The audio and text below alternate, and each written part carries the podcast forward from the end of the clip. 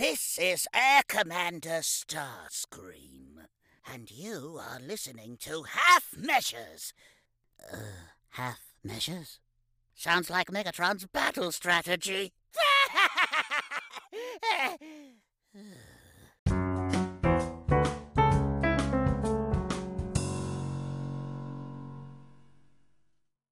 This episode of Half Measures is brought to you by Time Traveling Team.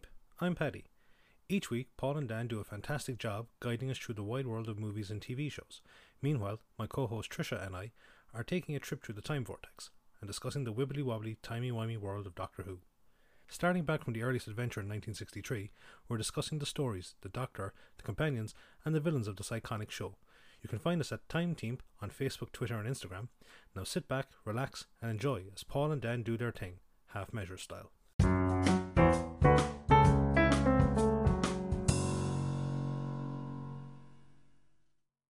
Yeah, all right. This is uh, Half Measures, and uh, with me and Dan, and uh, seventy-six. Can you believe that? seventy-six. You all right, huh, Dan? I, I love this, Paul. Can you try to sort of keep this up for the whole episode, or is this a, a short window? Uh, no, no, it's a short window. I um, I honestly, I, I thought after trying to imitate Stanley Tucci last time I was on intros, I was hoping I could never be that that bad again. And yeah, for anyone who thinks I've lost the plot, Dan and I will be reviewing something later, which uh, is uh, centered around a uh, a character from Liverpool, if you hadn't guessed. Indeed, indeed. Uh, a great show. Looking forward to talking about that with you, Paul. Yeah. I, oh, it's, for me, there's so many highlights this week, but that that possibly is top of the top of the bill for me, but we'll we'll see. All right, should we get into what we've been watching? I think we should, Dan. If you'd like to tell us, please, what have you been watching this week? Kia ora, kia ora.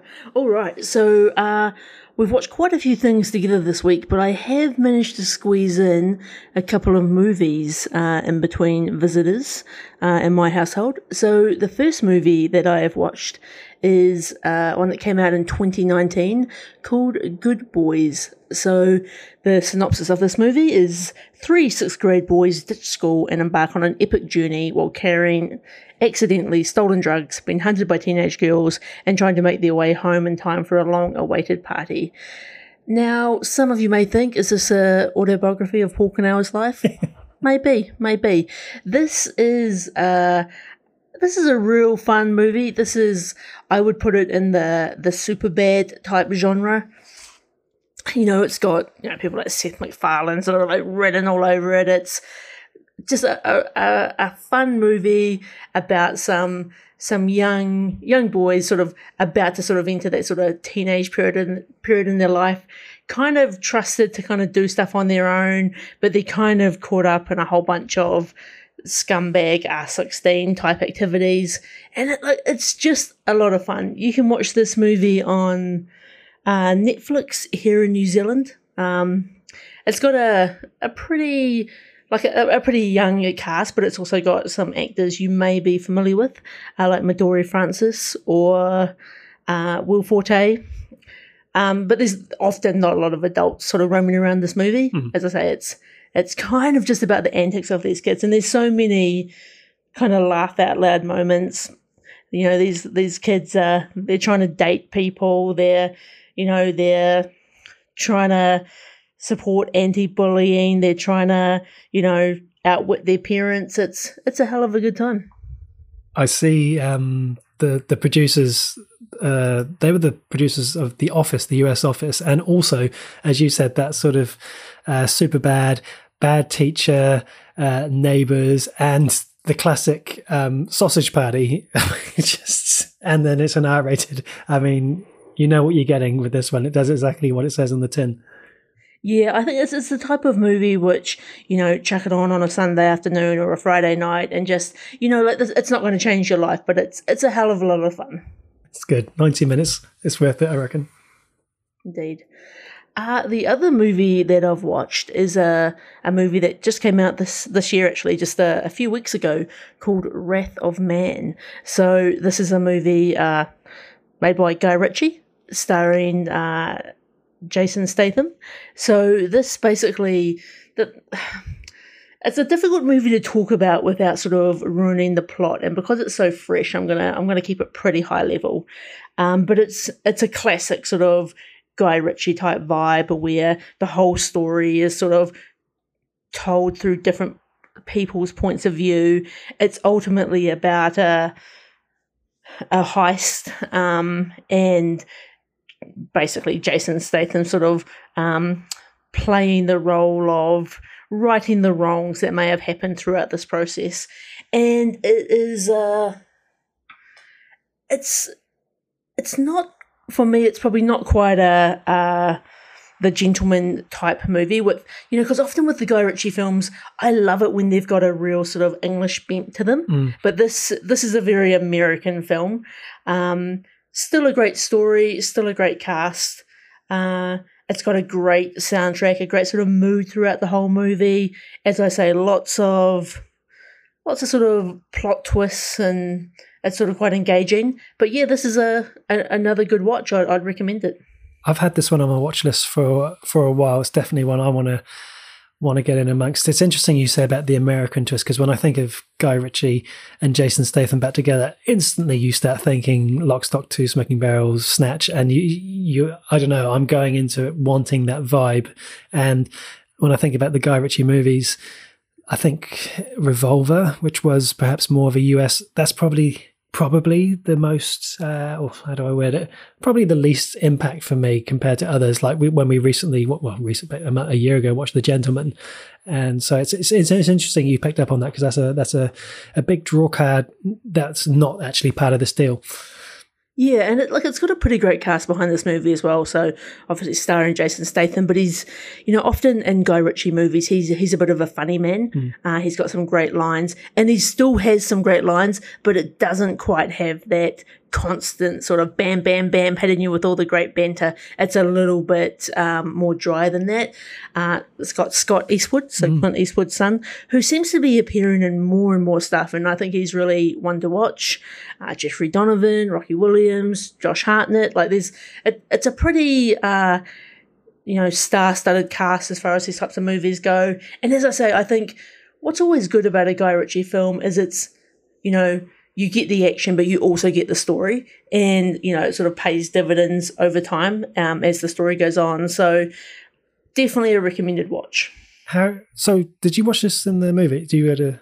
I watched this on iTunes. Uh, I had to. I had to rent it. So. Oh, okay. That's why I haven't seen it come up anyway. I was because I did. I was watching out for this one. Okay, that's that's cool. Oh, Andy Garcia as well. There's lots.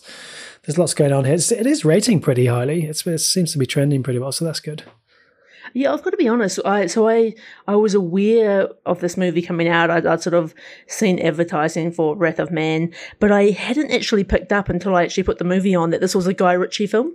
Uh, I only because I feel like it was just, you know, well, it was last year, I guess, but so recently that I was watching The Gentleman that I, mm. I wasn't expecting another Guy Ritchie film to be uh, there for the taking. Awesome. And that, Paul, is me until the things that we've watched together. Excellent. Well, I'm the same as you. I've only got a couple of things uh, as well. So first up, I watched the movie uh, Fear Street Part one, nineteen ninety-four. So this is a, a relatively uh, new release, um, obviously having just come out this year. But the, the way I say it's relatively new is because I see that they've already released a couple more um, straight after that. So that's that's quite interesting. Um, this... So if you haven't seen this, a circle of teenage friends accidentally encounter the ancient evil responsible for a series of brutal murders that have plagued their town for over three hundred years. Welcome to Shady Side. And it's interesting that a lot of these um, websites like IMDb and so on have, have classed this as, as, as horror, drama, mystery. None of them have placed the word comedy against this, and yet there was a lot about this movie that I actually thought was quite comedic. At first, on that basis, I felt like this was going to be a bit of a, a modern day Scream, but as it progressed, I def you know I realized that it was, you know, more than that. It's a very different offering, um, with a very Uh, it's a real threat, so it's, uh, or I guess unreal in real life terms, but it's something that cannot be dealt with through rational scientific means or whatever. It's uh, so it's that always makes it a different kind of horror movie to me, where it's not just a crazy person in a mask type situation. So it's got a bit of depth there in that regard. Is this one you've you've seen or heard of, Dan? Um, so I'm very aware of it, but it's one I haven't started yet. So, um, interestingly enough, we've been doing quite a bit of uh, uh, interviewing and recruitment at work. And one of the questions we ask at the end of these interviews, Paul, is what would you recommend to us on Netflix? Or, you know, what are you watching at the moment? Just to get a bit of, we're just doing a bit of a, a, a team vibe check. And the number of people that have said to me over the last couple of weeks, just watch Fear Street, has been pretty high. And most commonly kind of hear people referring to it as a kind of like a Stranger Things type vibe. Yeah, that's probably a bit bit more, yeah, that's, that is a fair assessment. Um, I now know if I ever get interviewed by you, Dan, I need to have that in my back pocket when I've been watching. I should have that ready to go. Um, this movie can be a bit teeny boppy here and there, but there are some really gory, proper murders, which isn't a nice thing to say, but in the context of a horror movie, that's that's what you're here for. They're, they're serving things up with no filter or, or hesitation or warning, and I think that was what I actually really appreciated more than anything, was kind of characters that you thought were in it for the long haul would, and would surely be the type of character to make it to the end, were just suddenly wiped out. Um, with with no warning and no and there was no time to mourn because their characters were also in danger and had to get out of there. It's kind of had like a bit of a Black Summer vibe to it in terms of, you know, you had to keep the pace of it moving pretty well. Um, but it, I think the reason I talked about the the genre of the comedy, I think it suffers maybe from trying to be too many things. Um, so there's a couple of jump out of your seat moments. Um, there's some big elements that are around relationships and uh, and friends and family. There's a lot of humour, as I say, and there's a lot of setup and backstory. So all of that means that you don't get as much, there's not as much room for the scary parts because there's so much going on, if that makes sense. Yeah, it's interesting, right? Because these are based on the R L. Stein books, right? And I, yeah. I remember it, uh, and late intermediate, kind of early high school, reading a couple of these books and kind of being like, really, it was my first kind of exposure to reading any type of light horror, and they were they were always fun books. Um, I think like I'm definitely going to watch these movies, and I've been I'm really intrigued by their way of delivering them as a trilogy, but releasing them week by week. Mm. And so I think that's it's an interesting model, and um, I'm yeah, I think it's definitely going to be one to check out. Yeah, I think the, the standout cast member for me uh, was was possibly um, Kiana Madeira. She, I thought she was really good. Maya Hawke also makes an appearance, the daughter of Ethan Hawke and Uma Thurman. Um, but look, it's for me, it's a light popcorn Saturday night movie. It's something I can happily watch and not have to pause if I go to the kitchen to make a cuppa, and that's fine. You know, it is what it is, and I probably won't do a rewatch, but I think I'll definitely go visit these these two sequels. So so yeah, so that's Fear Street Part One, and that is on Netflix. And what else? Oh yes, of course. So last week I watched Terminator. So obviously this week Terminator two. Um, and I guess for anyone who's been under a rock, or perhaps is a younger listener who hasn't hasn't watched this old classic yet, Um, a cyborg identical to the one who failed to kill Sarah Connor must now protect her ten-year-old son, John Connor, from a more advanced cyborg. This is as good a as movie as it, as it can get. I mean, it, it's right up there. I, I almost feel like my anything I might say might be redundant because the whole world agrees that this is one of the greatest movies of all time. This is peak Schwarzenegger. Both you and I had this as our movie for his peak performance a few weeks back. Linda Hamilton, this time she plays the badass. She, she's immense. It's her peak performance without any doubt. Um, it's it's just one of the greats, isn't it? I think what's so great about that, there's so many great scenes in this movie. You know, the infamous being, you know, chased down the, the California sort of sewers with the, the truck, and yep. um, Arnold on the uh, Uh, Fat Boy motorbike.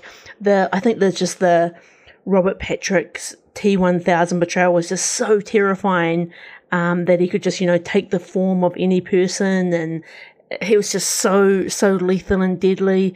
the fact that, you know, um, Sarah Connor's basically in a, a psychiatric hospital and no one believes her, but you've kind of got the history of that. It's all real, and like it's such a a well put together package. It, it really, really is. And you've hit on a few things there that ultimately it's every scene, isn't it? Every, every scene, every action scene hits the mark. So the one you just described, the the one with the helicopter, the scenes at, Cy- at Cyberdyne when, you know, when the police turn up and they're like, how many police? And John's like, all of them, I think. You know, it's like there's just so much. Actually, on the subject of John, Edward Furlong, his career may not have really taken off, but in this movie, I think he is just he is spot on for John in terms of that age, that attitude, that cockiness. And also, he also brings a bit of um, uh, vulnerability when his, you know, his true emotions come through a, a couple of times in the movie. And Schwarzenegger is like, "What's wrong with your eyes? You know, why are you crying?" It's um, there's so much about this. Um, it's aged so well, and I think what I really appreciate having watched Terminator last week is this is. This is only, what are we? This is just seven years on from the original, but it's unbelievable because it's just leagues ahead um, in terms of makeup, in terms of visual uh, effects, that sort of perspective. It's just leagues and leagues beyond it. It's um, it's it's it's it's it's a classic. It is, and I think I think you're right. Like Edward Furlong was like such a, a cool guy back in the day, and you know, just that I'm still, as you talked about him, I'm just thinking about those funny scenes with his, I guess, his foster brother. Yeah, is it is it Danny Cooksey? Um, and just like they jump on the back of the dirt bike and hoon off, and they're just kind of punks, and they've kind of got a bad attitude and greasy hair, and yep. it's just it just speaks to the time and the and the age bracket, and it's just perfect. And the Robert Patrick run as as the T one thousand when he's when he's running with the arms. I mean, I don't run very often, but if I'm in a real hurry and I have to sprint, I got to say sometimes my arms go into that motion as well because I feel like it just makes me faster. Um, I yeah, I really can't say enough. All I will say on this is, so this this movie is two hours seventeen. We watched the we watched the James Cameron director's cut, which is two hours thirty three, so a bit longer, and so.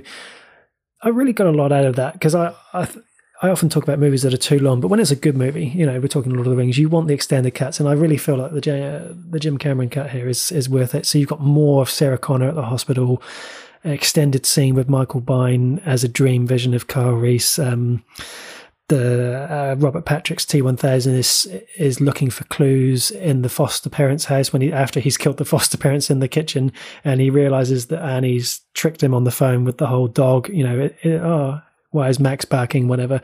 He starts going looking in John's room for clues, and there's just like these all these letters from Sarah Connor. There's a whole lot more um, there. Um, the Dyson family, The Miles Dyson, you see a bit more of his family, and that's good because you get a bit more of appreciation for this guy being a family guy rather than just this this guy obsessed with making this, you know, this this Skynet and uh, whatever it is he's doing. You know, um, there's there's just a lot of little extras, and I it was a long watch, two hours thirty three, but it didn't feel long, and that's always the sign, as we always say, of, of one of the the greats. So. Um, So yeah, that's that's Terminator two, and yes, I will be back next week with arguably the second greatest action movie of our time, Terminator three, Rise of the Machines. We'll see how we go with that one.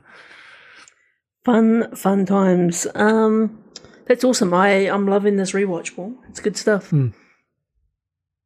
Shall we move on over to uh, a little bit of Rick and Morty? Absolutely. Season five, Episode seven. Gotron. Jerry Cis, Rick Vangelion, Vangelion, I can't pronounce that. I mean, the title's out of control now. Um, I, this is the only show.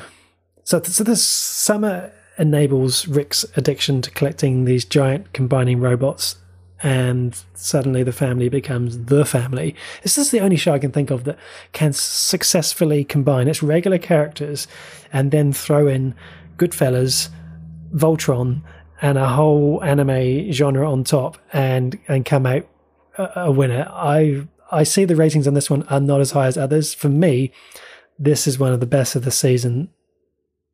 What are you thinking? Yeah, yeah. Look, I think I think you're right. Like once again.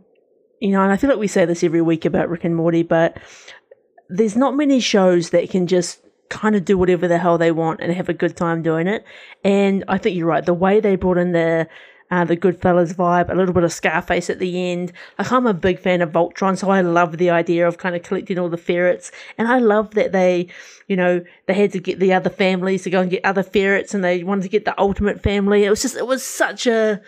such a great time. And it was it was also fun seeing characters like uh Jerry not being a, a douchebag and actually being like yeah. being being kind of a, a good guy for a, a brief second. Um another another great episode. I'm, I'm surprised as well that this is only a, a six point five on IMDb. I thought it deserved a lot more. I laughed a lot, and I, you know I'm not uh a, a a fan of Voltron, so I can only imagine what it would be like for you know for, for someone like yourself. I, I also was on my regular Jerry watch, which um you know brought about a few more similarities with myself. When Summer was like, um you know Morty was right, I got addicted to making Grandpa happy, but he inflates his value of happiness. And Jerry's like, that's a good point. I mean, look at me. I'm easy to make happy, which is why nobody gives a shit if I am. It was just it was so good. It's so good. Um, honestly, if anyone listens to this and has never watched the show, get straight into it, straight away onto Netflix, go right the way to season one. And I, f- I feel like, I feel like everyone's going to find this fun. I don't know how you can't. Yeah, yeah. I think season five has just been a, a real smash hit. For some reason in my mind, I think season four had a bit more ups and downs, but I found this season pretty consistently good. Yeah, and they've got that confidence because they know they're at the top of the game and it's flowing naturally. There's no pressure, oh, we've got to make this funny. It's just, you can tell that it just must be an absolute blast walking into work and, and writing this stuff and animating this stuff. And I imagine voicing this stuff must be just amazing. Indeed. Shall we move over to our friends at the uh, Bad Batch? Indeed. Season one, episode fourteen of the Bad Batch, War Mantle. After receiving a mysterious distress call, the Batch tracks it to a secret facility. That's quite a detailed synopsis for once. Um, yeah, you go first, Dan. Um, yeah, this was, uh, I think, another good episode. Maybe not quite... is uh well like I, I I maybe expected a little bit more, seeing we're kind of heading into the um the, the final couple of episodes of the season. But in saying that, I, I I thought this was a very good episode. I you know the the young Star Wars fan inside me was super hyped to see some stormtroopers starting to appear.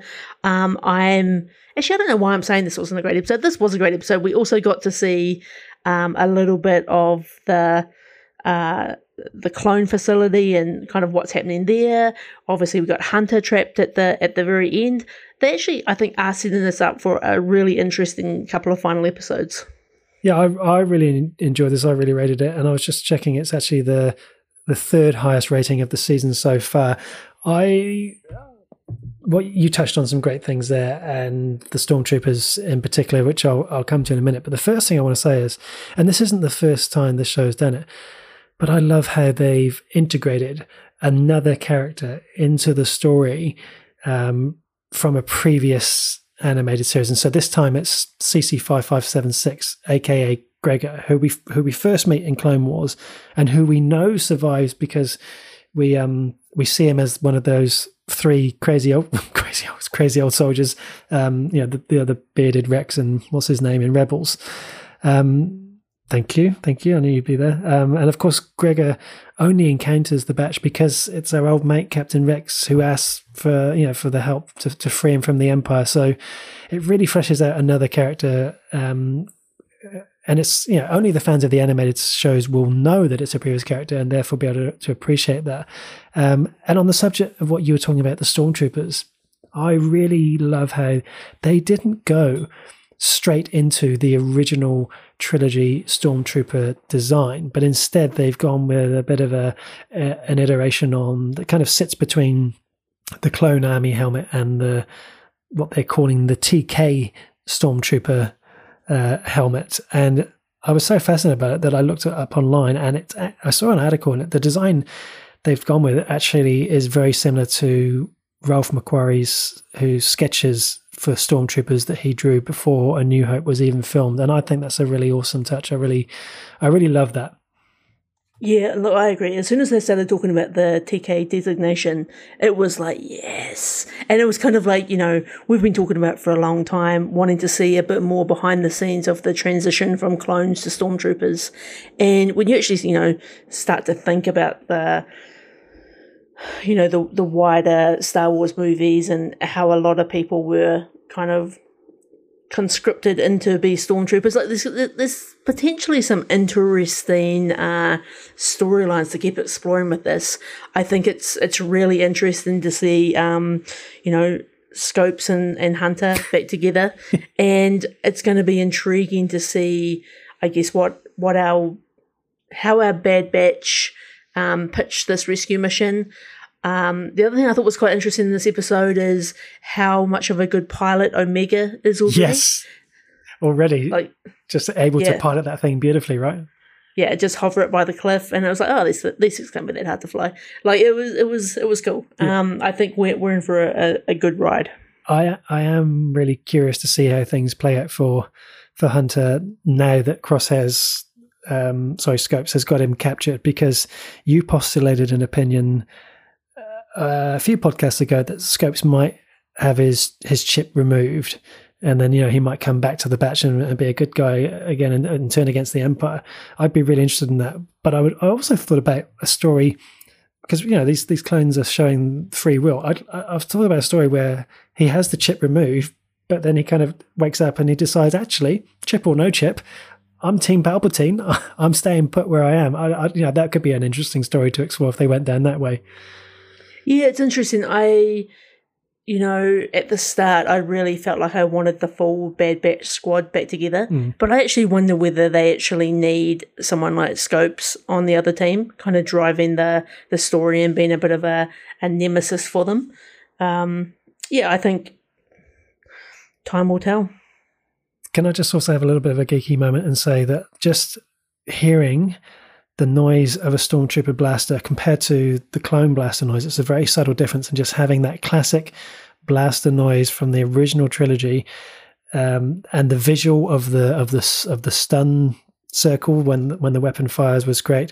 And I also picked up on the the music that was going with those scenes. All of the music when you see those stormtroopers, they are all pieces taken directly from the John Williams theme for the for the scenes on the Death Star in A New Hope, when the stormtroopers were chasing after Han and Chewie and Luke and Leia. There, it's it's kind of, I guess it's the stormtrooper theme, and um, it was just it was really subtle, but it was just it's uh, it's really effective, um, and yeah, the geek in me, it really appealed to me. I wonder whether in our final episodes whether we're going to get a bit of a a Jedi loop back. Uh, you know, obviously in our, our first couple of episodes, or our first episode, um, we had young Kaden um, as a young Padawan. I wonder whether there'll be any sort of loop back connection, whether we might get a, whether it be a Ahsoka or whoever it may be, something that kind of brings a, a force element into play. Interesting. Whenever you postulate theories, Dan, the world listens, because unfortunately you're often right. So. Well, we, you know, we could even get a, a an early Darth Vader at some point. I, I have thought that, and I'm I always seem to tempt fate. I feel like I bring something to the podcast, and that's the tempting of fate. And I will say it: we're not going to see Darth Vader in this cartoon series.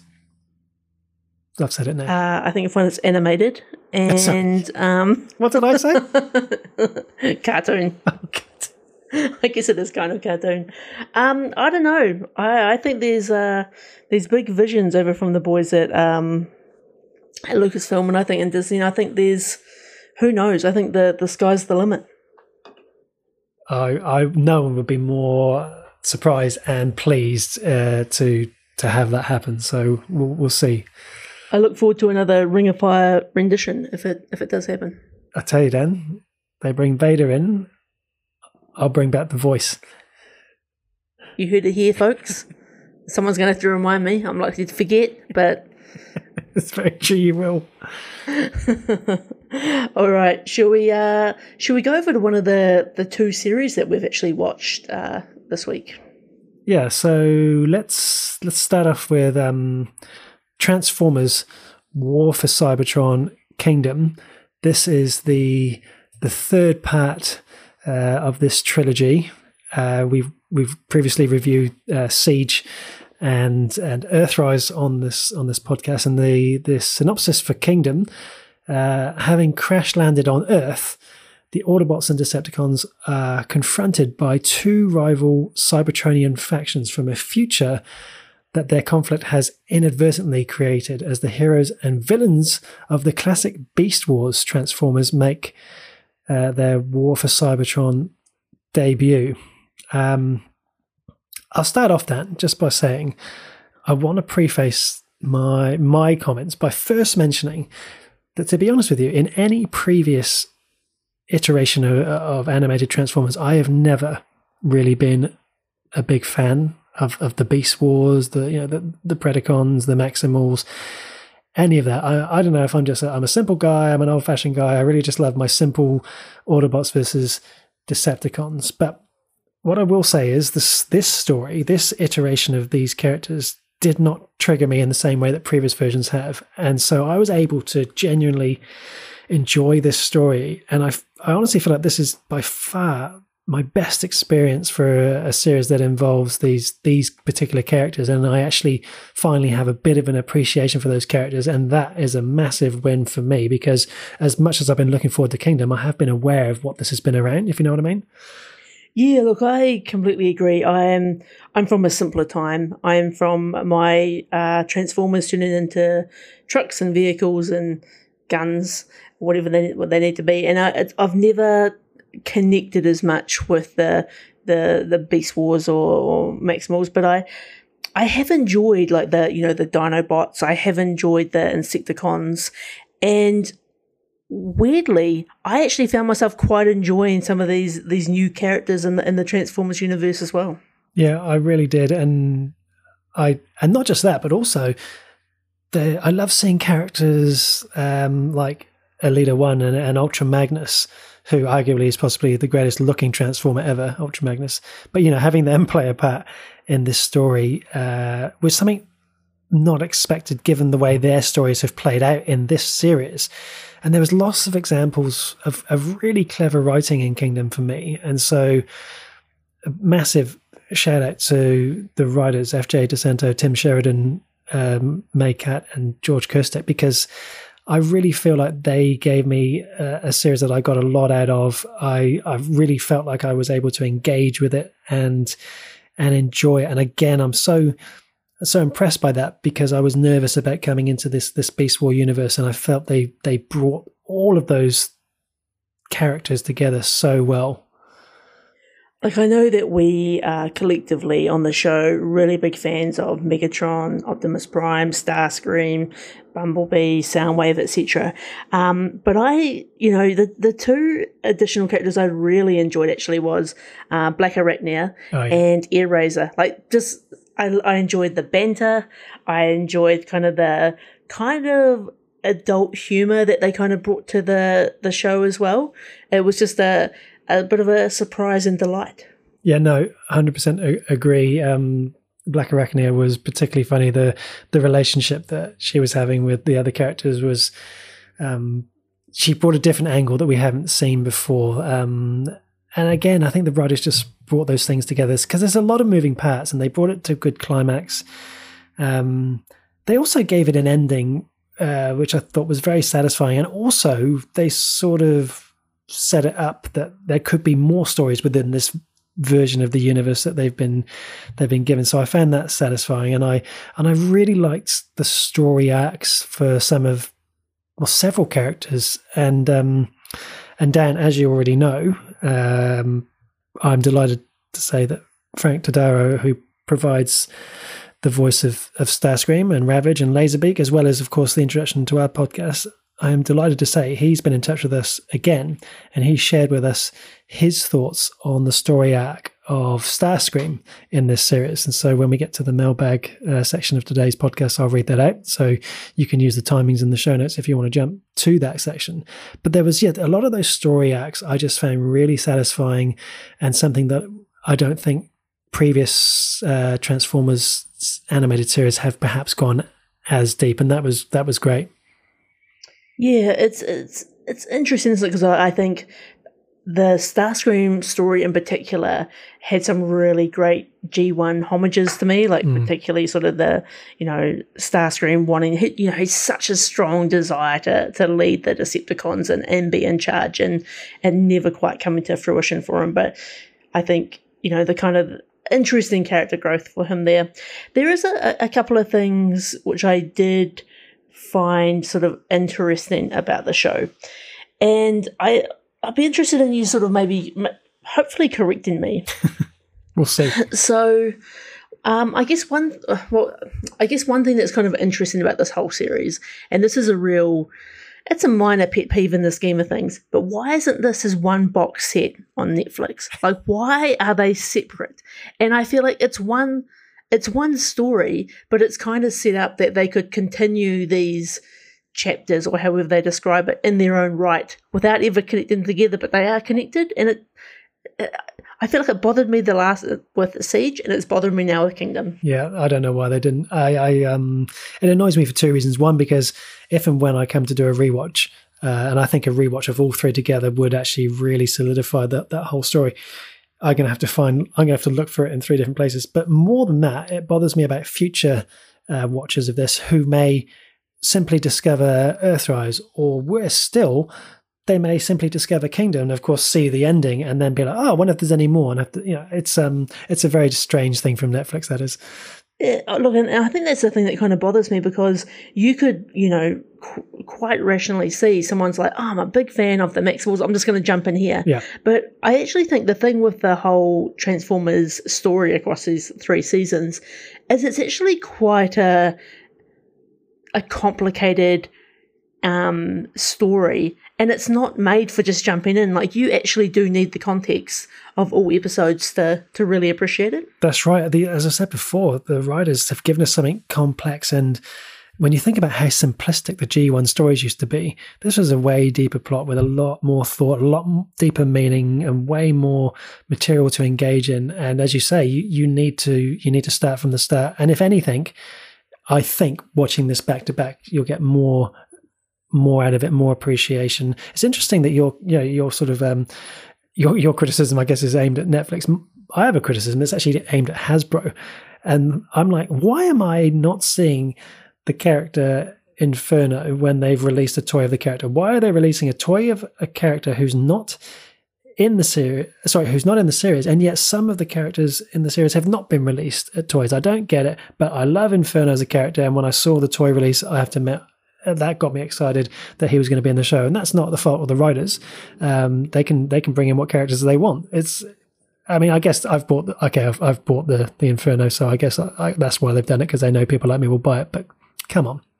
I, I think this is a, a again, we're really getting into stuff outside of the actual show, yeah. But I think this is the whole Transformers toy line as a bit of a collector is a bit of a mess, to be honest with you, because there's so many, you've only got to go to, to your local toy store, and there's so many different variations. Like, am I buying them from the same line? Are these even in the same scale? Is this like, the, it's not It's not an easy thing to collect without a bit of research. No, that's right. The War for Cybertron collection, I Um, we've we've got seventeen of them from that across the three, and the one I'm waiting for now is Galvatron, which I haven't found here in New Zealand. Actually, on the subject of Galvatron, that reminds me, there were there were a lot of uh, there were a lot of elements from G one that this story intricately entwines into the plot, uh, and that's been the case for the whole trilogy, not just Kingdom. But I really like the way they handled the Galvatron story, and rather than have us lose the character of Megatron at the hands of Unicron, as as is the, the tradition with G one, the writers brought that story in by cleverly playing with the timeline and allowed that story to play out in a different way, while still giving us the chance to enjoy seeing Galvatron, who I, I, I would like to give another shout out, and that he was voiced so well by um, Jason Man- Momoa, who of course also voices um, Megatron, and I think he he really plays off both of those voices really, really well. And so I yeah I really appreciated things like that, because of course I'm a G one fanboy, and they they just they treated it res- with the respect it needed. You're an O G, Paul. I think the other thing that's interesting about the the release of this show is it's obviously coming hot on the heels of He-Man and the Masters of the Universe. You know, we've just had a, a classic eighties throwback, and now we're getting kind of more. And this has obviously been around for um, a lot longer on, on Netflix, but just sort of interesting timing-wise that it's a it's a great time to be a big kid. Yeah, and look, you know, last week we reviewed the Masters of the Universe Revelation, and I feel like this War for Cybertron trilogy does what that show did too. It, it has the right look. It has the right sound. And, and I also give a shout out to Alexander Bornstein, who gives a really good theme tune to this series. And I think in the shadow of the classic song, the classic theme tune, that's a big ass. I think he does that really well. But it's, you know, there's the voice cast, the visual design, the Transformer design, I think is the best that we've had since G one. It's it's without doubt the greatest animated Transformers series I've watched since I watched it as a kid, watching G one in the eighties. So this that makes it even more special for me, just like we talked about with Master of the Universe. I get to, and also I get to watch this with my daughter, and then she wants to get all the toys out, and you know, that's going into my happy place. So this show has a real emotional impact for me on on many, many levels. Sorry, Paul, are these your daughter's toys or your toys? I would like to clarify for the record that these are all my daughter's toys, and I am not brainwashing my children into wanting to buy the things that I secretly want. Do you know, if I was going to offer one criticism to this show, and I think it's probably going to be met with mixed reception, is I kind of wish the show was animated the way that He-Man was animated, so that we kind of actually had the, the true sort of cartoon format, because I think the thing is with this um, style of kind of computer animation, like it's quite dark, and I like and like it works. There's nothing. There's nothing wrong with it. But I kind of wish there was a little bit of that old school vibrance that G one had. Yeah, look, I, I hear your point, and I I do love that vibrance. I I know what you mean, because this is I'm torn because I love the design of the Transformers so much, and I wonder how that design would translate into the. the the animation style that you've just described. I wonder if those two things would marry up well. I think they probably could. Look, this universe has been left wide open with Unicron at the end saying, do you know what, I'll try again. Maybe they could maybe they could do it in a, in a different animation style. I, I don't know, but um, I think I know what you mean about it being darker. Um, it's, uh, it's a different look and feel, but uh, yeah, I hear your point. I've also got to give just a, a, a general shout out to, obviously, big fan of Starscream, but, you know, my true boy, Soundwave, he is just a, he is a, a G the whole way. He's always got Megatron's back. He's so loyal. He's so just dedicated to the cause. Never does my boy Soundwave ever waver in his course of action. Correct. Um, and when he's striding through with those, I guess, sound waves coming out, you know, he's, he's, he's pretty foreboding. He's pretty intimidating when he gets his walk on. Indeed, indeed.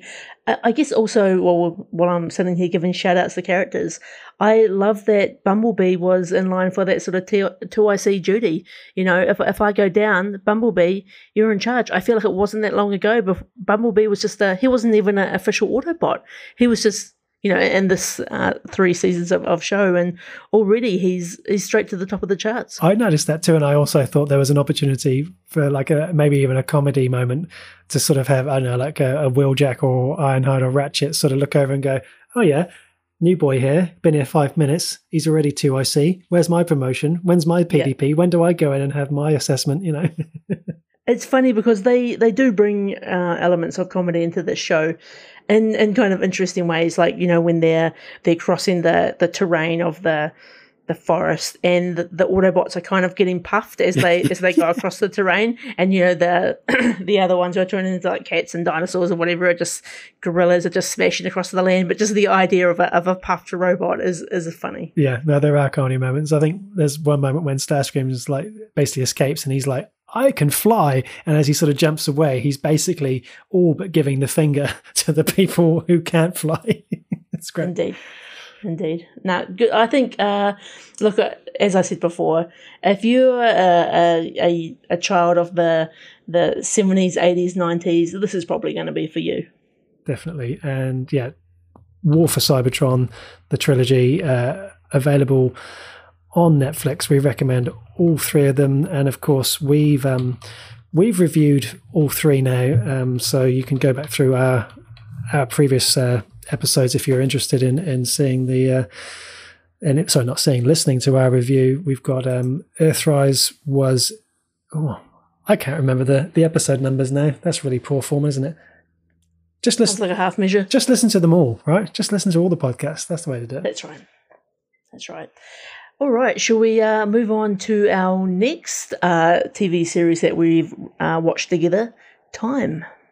Time. So this is where my introduction came from earlier.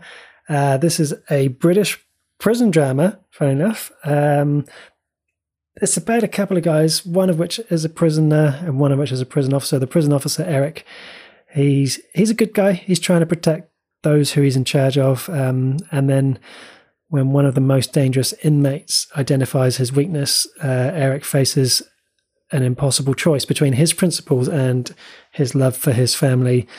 Uh, I'll hand to you first off then.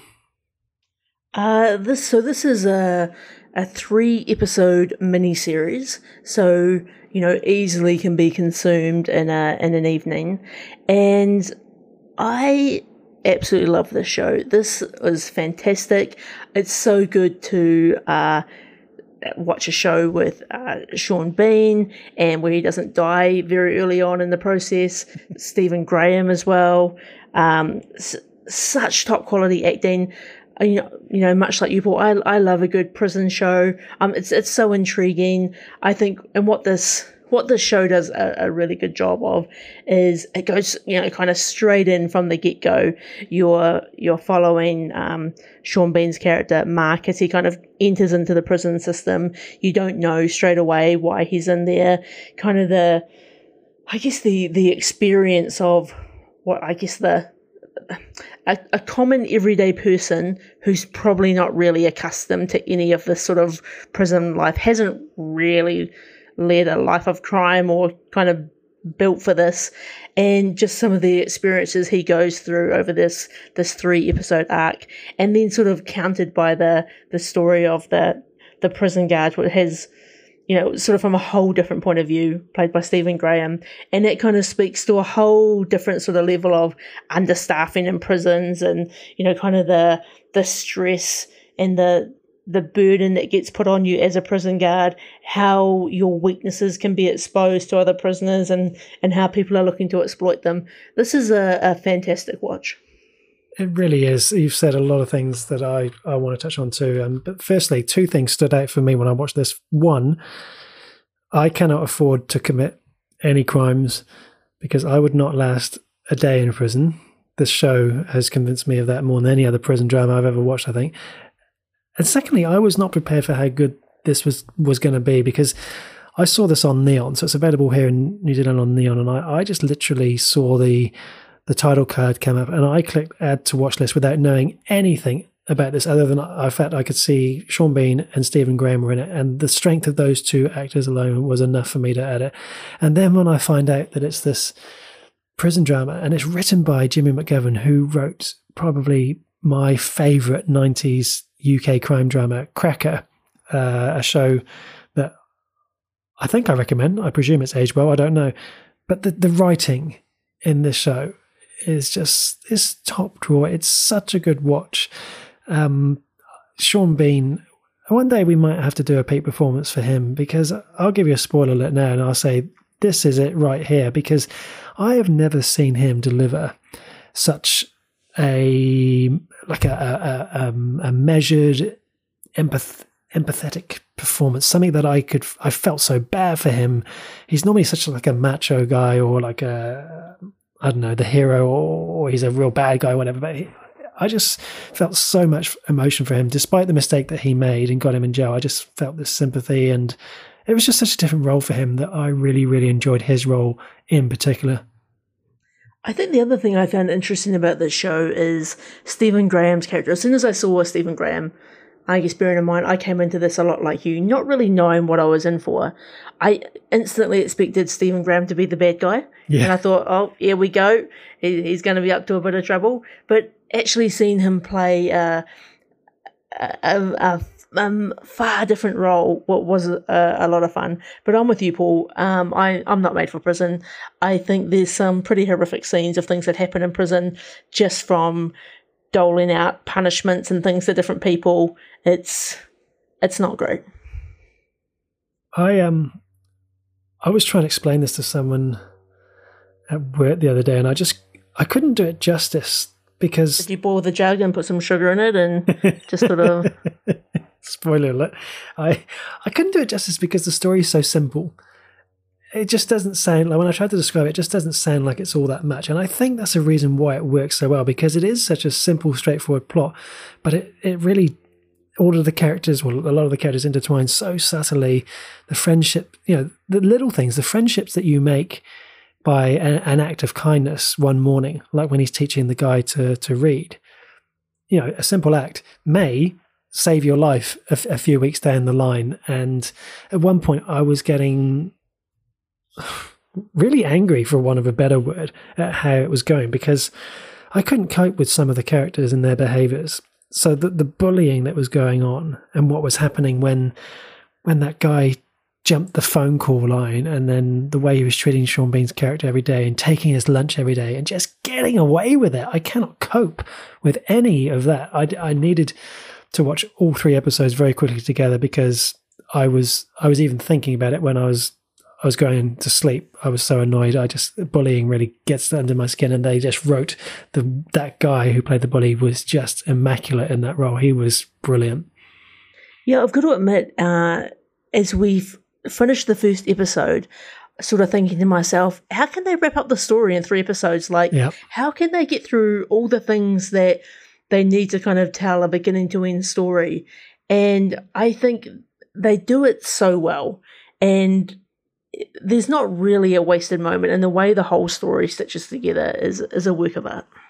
It is, and yeah, the support cast are, are superb as well. As I said, the, the the guy who played the bully, who I can't find his name now, that's really poor form. But you know, there's also um, uh, Sue Sue Johnson, isn't it? She's she's really good. Um, Siobhan Finneran as the um, what was her role as the the, the priest? The, the, the, cha- yeah, the chaplain. Uh, chaplain. That's it. I'll tell you what, seeing her made me just, can we just get season three of Happy Valley? Yes, please. Yeah, that, like, where, where's, that, where's that gone off the Come radar? On. There's a few shows where I've got questions.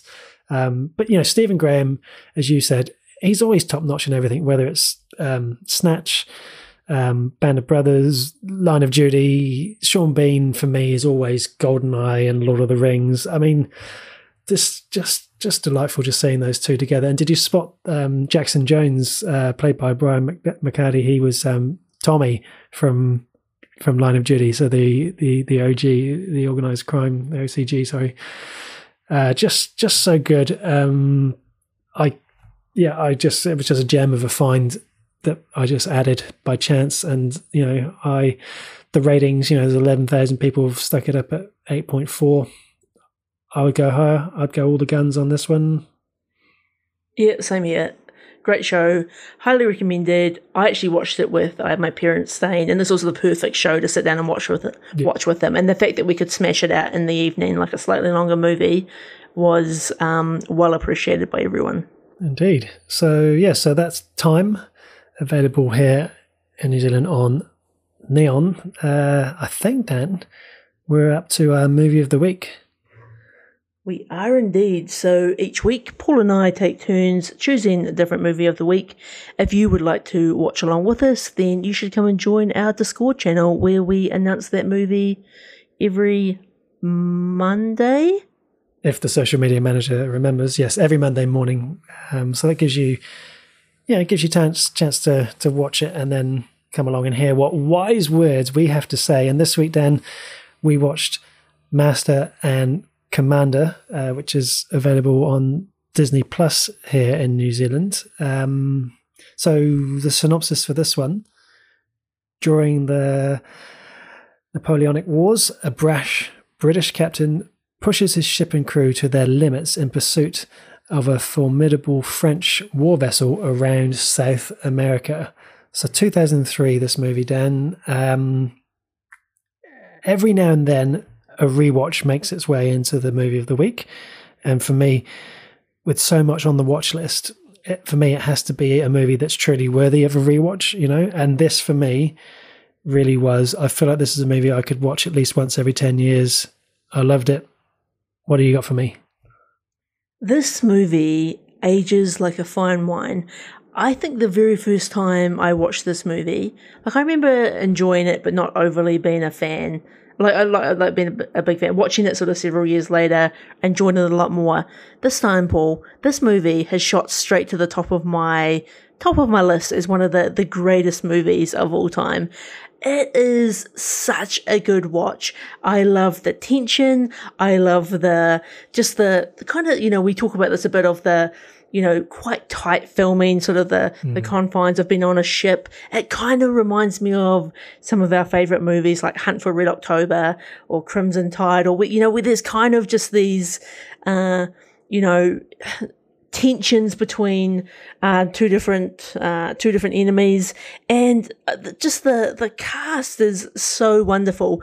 And when I think about how much love we've got for Russell Crowe um, from a movie like Unhinged, where he's an absolute um, beast of a man, to this movie where he's the he like.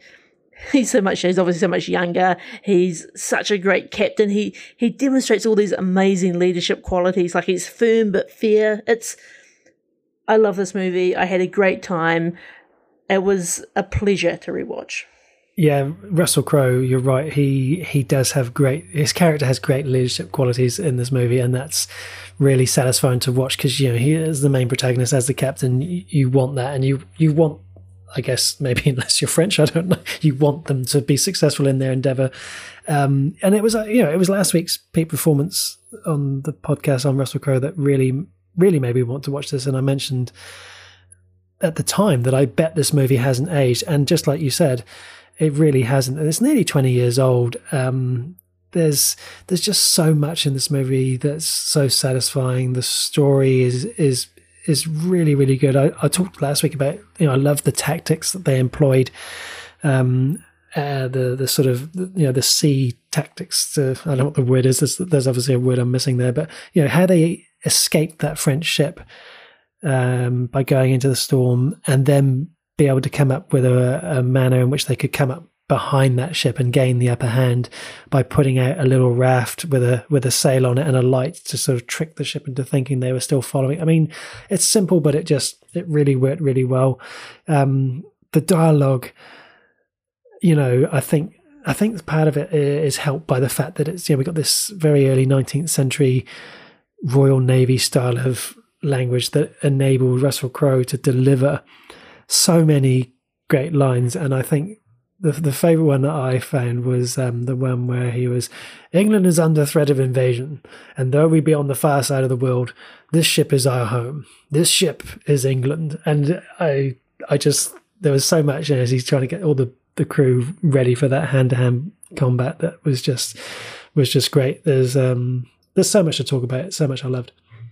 There's something um, that I've got this weird fascination with, Paul, and it, it, it's kind of like how we talk about what's happening in Star Wars: The Bad Batch with what's kind of the, how, what's the, what are the things that happen when, you know, you're uh, pulling together uh, and, and decommissioning an army and pulling a new one together. And something that kind of fascinates me about this movie is, and even just I guess this time period, is the idea of, all right, you're the captain of the ship. This is your ship. This is England for you.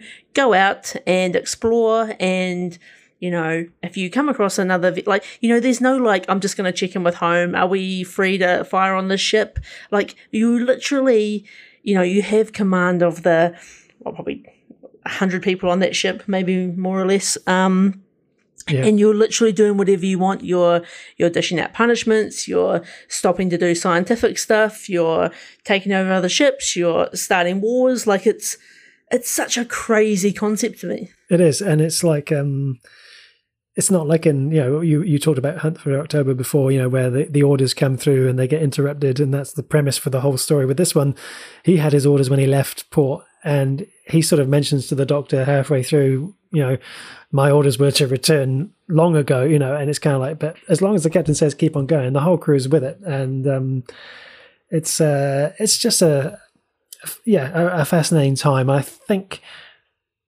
Again, I'm not a cultured man. I think it's just, a, uh, for me, it's an insight into what life on a ship at that time might have been like, um, and some of the things. And I'm just so, so much respect and awe for how well they're able to navigate, you know. And at the end of the movie, when he's like, uh, we'll rendezvous in Portsmouth and they're in South America, it's like, I'll tell you what, Dan, if you and I were on a boat in South America and had to find our way to Portsmouth, we'd be gone in three days.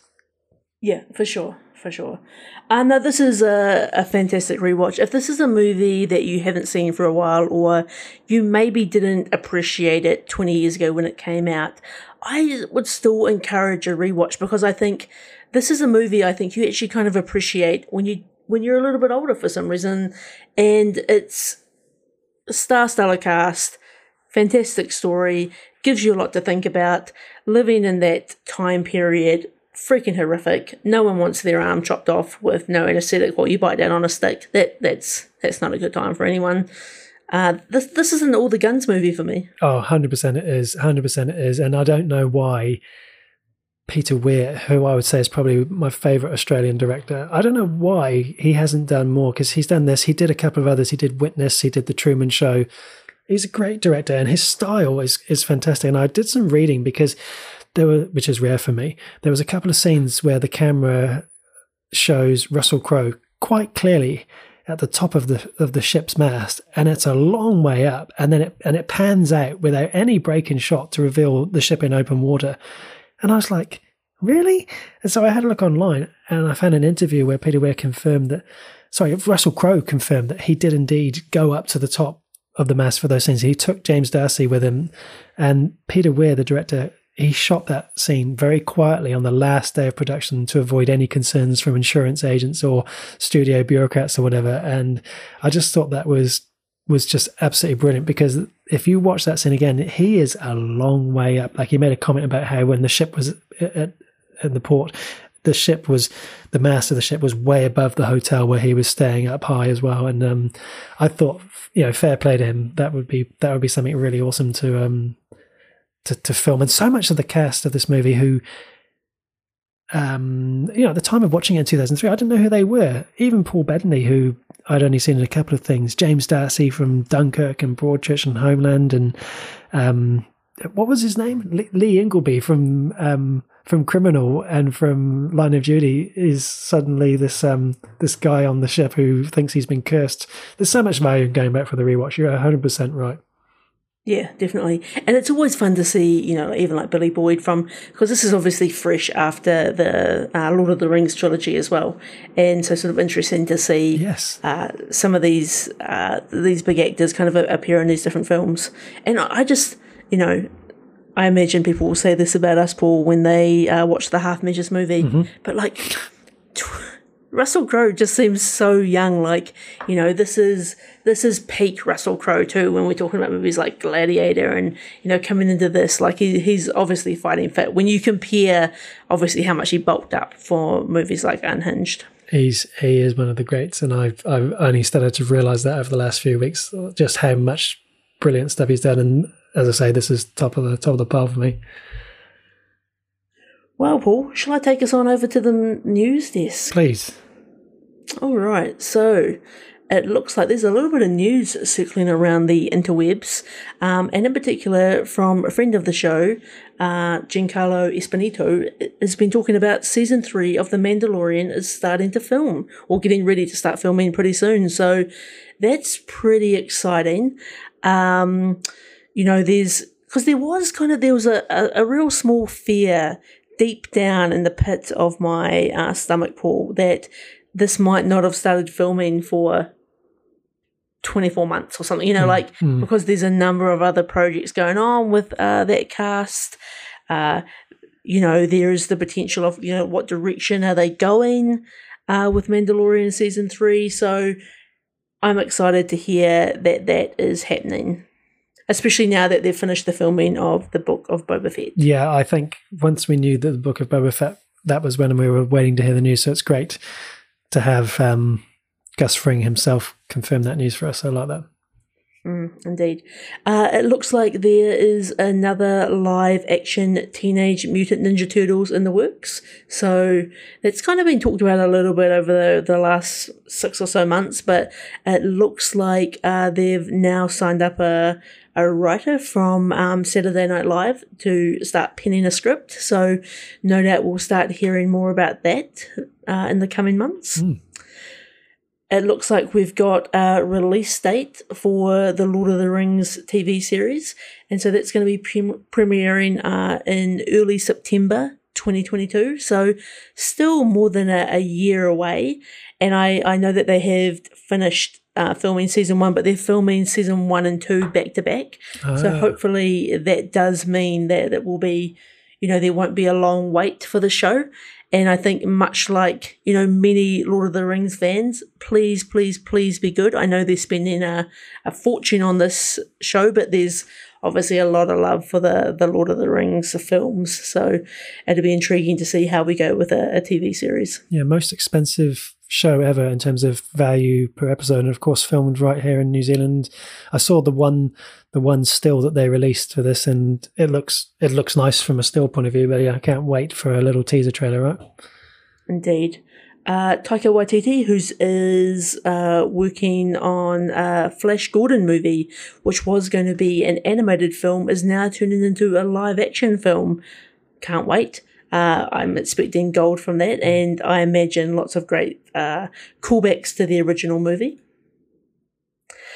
Uh, Scarlett Johansson is uh, in the news, or in, I guess in particular her, her legal team. So there's quite a bit of backlash at the moment from uh, Scarlett's team, in the sense that um, her, her contract and payout is based on, uh, you know, bums on seats ultimately in movie theatres, and with the release of Black Widow uh, direct through Disney Plus and in the theatre, that's obviously had uh, financial impacts for her. And she's not the only one. There's since this um, case has come out, a few other um, actors and actresses have sort of lodged similar appeals. I know with Cruella, the Um, same sort of thing. Mm. So, which I'm, I'm, to be honest with you, Paul, I'm kind of surprised that I would have thought releasing it even on streaming still would have been a financially beneficial um, process to those actors and actresses without knowing uh, sort of the, the inner working details of it all, especially given that, like, this is a global pandemic we're dealing with. Your options probably no money or some money, and I I know that's that's probably not the ideal situation for Hollywood, but an interesting one to see what this drives in the future. Yeah, it is interesting. My first reaction when I heard about it was, oh, don't be greedy, but I guess in the context of things, this is, you know, this is a, on a scale of relativity, a real thing for them in terms of a, a dip in income. I was just way too naive. I just never would have thought they would have been paid off of how well that movie was performed. I just thought they were old school. Yeah, like, you know, Jack yeah. Nicholson Jack Nicholson got, was it forty million for Batman? Done deal. That's how I figured it always went, but obviously not. Indeed, indeed. It's complicated. Uh, it looks like we've got a release date for um, one of Disney's new Marvel T V shows. So Hawkeye is going to premiere on Disney Plus on November twenty-fourth, with new episodes arriving every Wednesday. Exciting times. Yeah.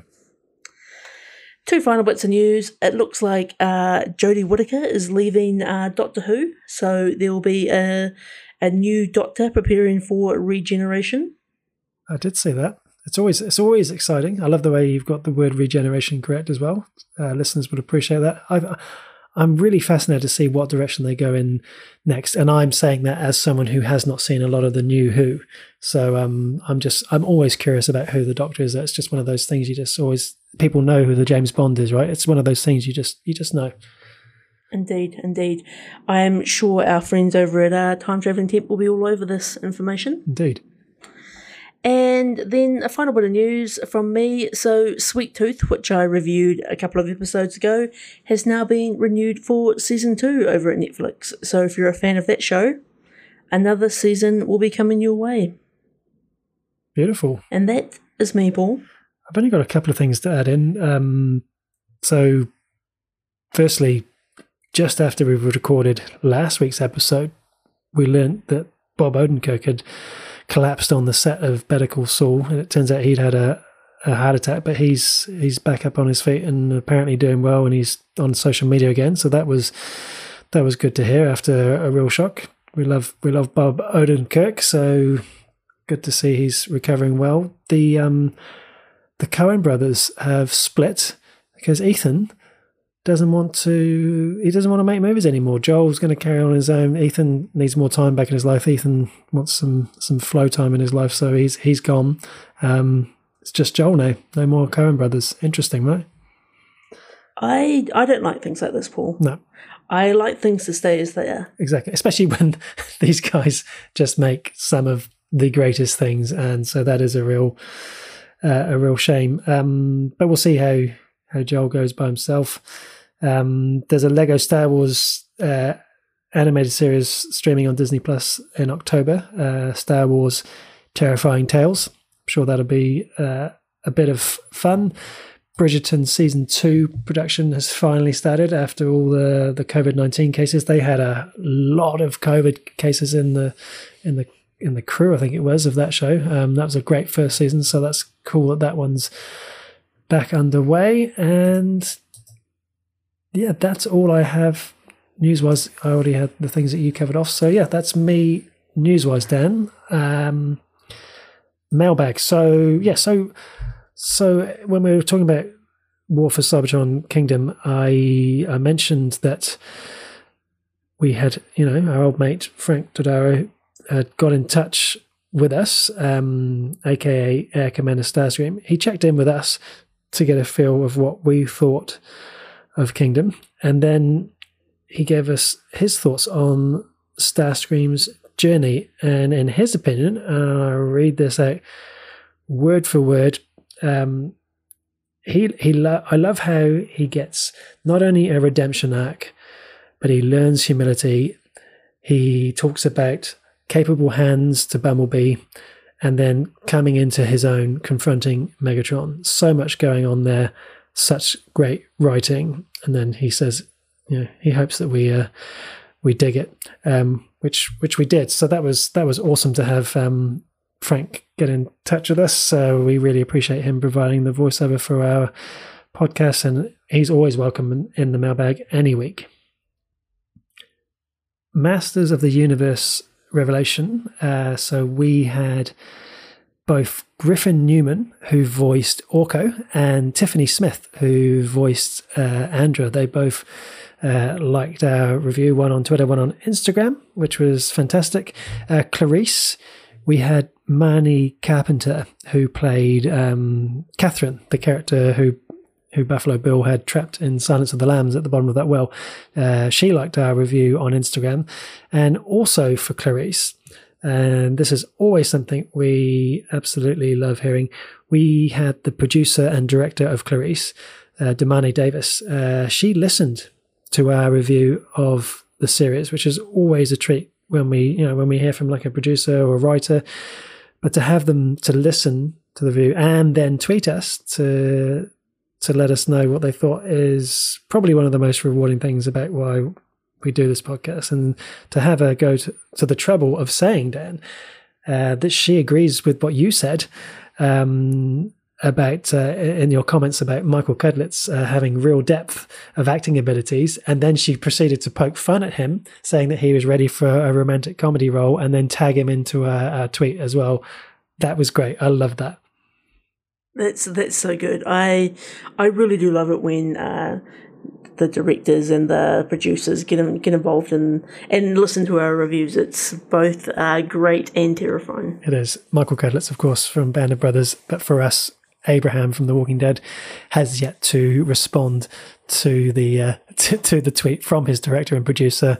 Uh, who knows? Maybe he might, and then we'll get him on the pod as well. Uh, what else have I got? Um, Oh, yeah, and so last week's peak performance, as we talked about, was obviously Russell Crowe. We had three people get in touch this week. Um, Ryan uh, from California, he went with Robin Hood uh, movie I only watched once. I haven't seen that since, and I can't remember what I thought of it. Who knows? I think it's not bad. I think we've been through a real sort of period over the last thirty years of kind of, we release Robin Hood movies all the time. It wasn't too bad. Yeah. It, yeah. Uh, the Honourable Bruce Gray from Australia, uh, he suggested The Nice Guys, um, opposite uh, Ryan Gosling. Um, so another one that didn't make the cut for us. And finally, Paddy from Time Traveling Team podcast, uh, our sponsor for this week's podcast, he gave us his three, two, one of three ten to Yuma, Master and Commander, and Gladiator. That's the mailbag this week.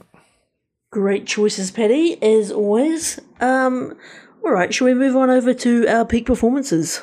Indeed. So very much like the movie of the week, each week Dan and I take it in turns to choose either an actor, actress, producer, director, someone who we're going to look back on their career and decide what their peak performance is. This week, Dan, you went with a director. You took us back into the director's chair for our very own New Zealander, Taika Waititi.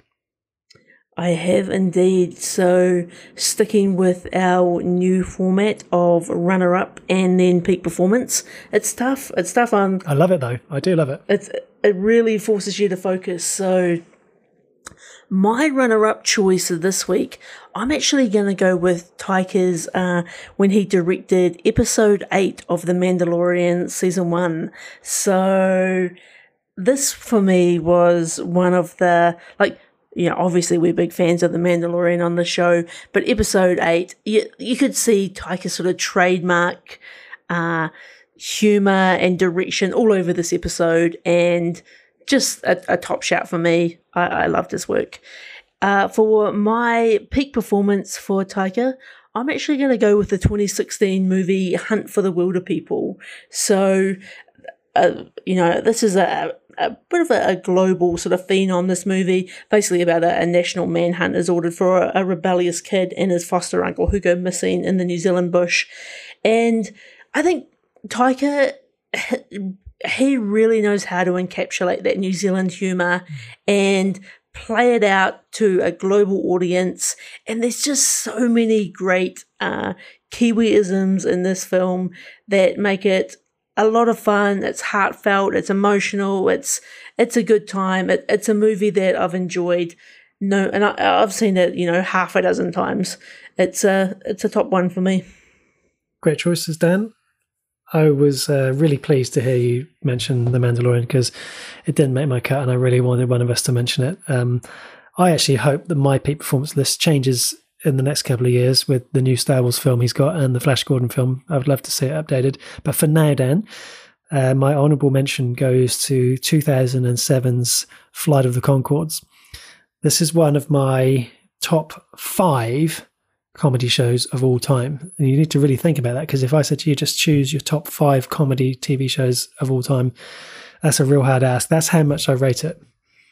It's funny, uh, listeners at home, you know, comedy is, is a, a difficult genre for Paul to talk about. You know, like when we talk about top T V shows, he likes to try and exclude comedy from it. So that this is a big shout for him. It, it really is, because with comedy, I just, once I go into comedy, I am in a, in a wormhole and I can't come out, because I could easily list my top ten every year just on comedies, because comedies are so much fun. Top top ten, though. Uh, top five, sorry. two thousand seven's Flight of the Conchords. It's, for me, it's, I mean, so much of the show is... I guess this, this wonderful script and the performances from Brett McKenzie and Jermaine Clement, but the way that show is filmed, I've watched the whole thing at least four times, and the direction is very unique. It's got its very own unique feel and design, and that Kiwi comedy that you just talked about. Taika, at the time, he'd only directed three other things at this point, one of which I think was Eagle versus. Shark.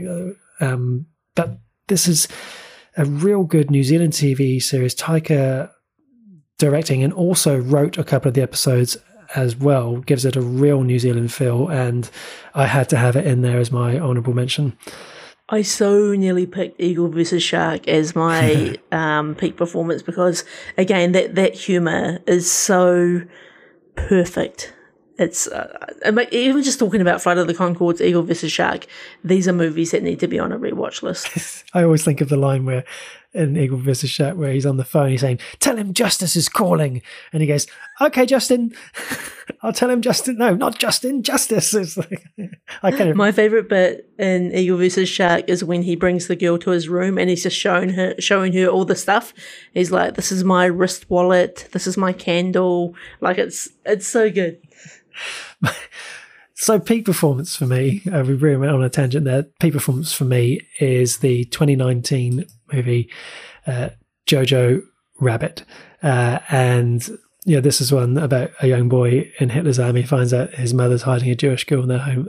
It's, as the director and the writer of the screenplay of this, this was hard for me to look past. I found I found this a really unique kind of movie. It was a really different way to approach a story around Hitler, make, you know, make it a comedy and to make it so vivid and colourful and engaging, and to do all of it, I think, very delicately around something that perhaps people wouldn't normally expect a comedy around.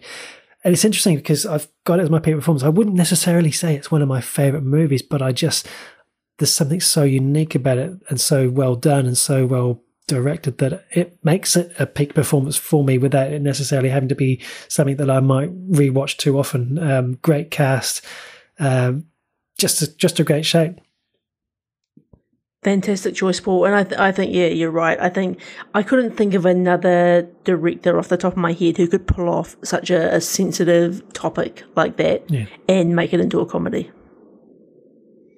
And so I guess that is pretty much us for this week, Dan. Don't forget, if anyone wants to get in touch with us, you can do so at half measures podcast dot com or on Facebook, Twitter or Instagram at half measures pod. And our thanks to Time Traveling Team Podcast for supporting this week's episode. And of course to Frank Todaro, as always, for providing us with our Star Scream voiceover introduction. And a special shout out to our Patreon producers, Samara King and Trisha Brady. If you too would like to become a patron of the show, then you can find those details in the show notes below. But until next week, everyone, adios.